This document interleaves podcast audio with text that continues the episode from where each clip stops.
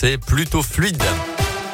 7h30 dans un instant, la minute sportive de Bourg avec Didier Berthet. On va parler météo aussi pour ce week-end. Et d'abord le scoop info avec Colin Code. Bonjour Colin. Bonjour Mickaël, bonjour à tous. À la une de l'actualité ce vendredi, le suspense n'existait pas vraiment, mais il y a mis fin quand même. Emmanuel Macron s'est déclaré candidat à la présidentielle pour un second mandat.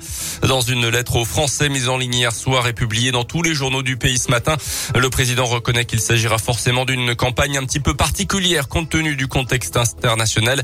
Je sollicite votre confiance pour un nouveau mandat, écrit-il. Journée importante également ce vendredi dans la campagne puisque c'est le dernier jour pour les élus pour parrainer un candidat et le dernier jour aussi pour les électeurs pour s'inscrire sur les listes électorales. Justement, tout au long de cette campagne, Radio Scoop vous emmène à la rencontre des électeurs. Certains savent déjà pour qui ils vont voter, d'autres non, mais tous ont en tête en tout cas des priorités pour les années à venir. Ce matin, place aux étudiants. Léa Dupérin s'est rendue sur un campus de la région pour Radio Scoop. Alice et Camille sont étudiantes en master de philo déçues du quinquennat Macron. Elles suivent la campagne mais regrettent un peu le niveau du débat. On parle beaucoup d'immigration, on parle beaucoup de sécurité. Enfin, j'ai l'impression qu'on est dans des thématiques de droite, voire d'extrême droite constamment. Globalement, les questions sociales, la lutte contre les inégalités, je trouve euh, délaissée. Je sais pas, moi j'ai une grosse impression de brouhaha et de choses qui se répètent indéfiniment. Ça m'exaspère en fait. Toutes les deux iront voter le 10 avril. Pour Alice, ce sera Mélenchon. J'ai pas voté jusqu'ici parce que j'étais pas sûre de mes convictions. Mais là, euh, ça me paraît vraiment nécessaire de voter. J'ai vraiment pas envie d'un autre quinquennat de Macron. J'ai l'impression que c'est Mélenchon qui propose le plus de solutions et qui est le plus concret dans son discours. Camille, en revanche, n'a pas fait son choix. Pour l'instant, je sais absolument pas. En fait, personne ne me convainc et honnêtement, ce sera forcément par dépit. J'ai aucune idée, malheureusement. Mais sinon, j'irai voter, bien sûr. Hein, mais s'il faut voter blanc, euh, je voterai blanc. L'un des candidats aura peut-être d'ici là réussi à la convaincre. Et oui, le premier tour de l'élection présidentielle, ce sera le 10 avril. À la une également ce matin, l'escalade de la guerre qui continue en Ukraine. Cette nuit, l'armée russe a bombardé la plus grande centrale nucléaire d'Europe. Six réacteurs, soit la moitié de la capacité du nucléaire civil en Ukraine. Heureusement, la frappe a touché seulement un bâtiment de formation et un laboratoire selon plusieurs médias.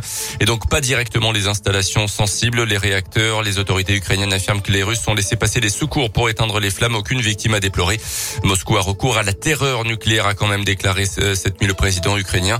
Hier, à la deuxième session de pour parler entre Russes et Ukrainiens s'est terminé par un premier accord sur la mise en place à venir de couloirs humanitaires pour les civils qui voudraient quitter les zones de combat notamment. Dans le reste de l'actualité chez nous, d'autres actions prévues dans les prochains jours à Bourg-en-Bresse préviennent déjà les syndicats de l'association de sauvegarde de l'enfant à l'adulte. Ils manifestaient hier après-midi devant le siège social de la DSE à Perona pour protester notamment contre la dégradation de leurs conditions de travail. Selon le progrès, la direction dénonce l'instrumentalisation de problèmes internes. À Mâcon, le spot fête ses 10 ans en 2022. À cette occasion, 10 événements vont rythmer l'année. La programmation a été dévoilée hier avec pour commencer le concert de Christophe May le 1er avril, le véritable jour anniversaire, mais aussi une visite des coulisses du spot au mois de septembre prochain à l'occasion des journées du patrimoine. En septembre également à l'occasion d'un de trois Macon, le 3 et 4 septembre, Antoine Griezmann et Sandrine Martinet ont été invités, notamment à noter également une exposition rétrospective à partir du mois de novembre. Les sports à Narbonne, USB et Oyonnax en coup d'envoi à 19h30 pour ces deux matchs de Pro D2 ce soir. À suivre également le début de la 27e journée de Ligue 1 de foot. Lyon 10e se déplace à Lorient, 16e coup d'envoi à 21h. Et puis le coup d'envoi aussi des Jeux paralympiques de Pékin avec la cérémonie d'ouverture aujourd'hui.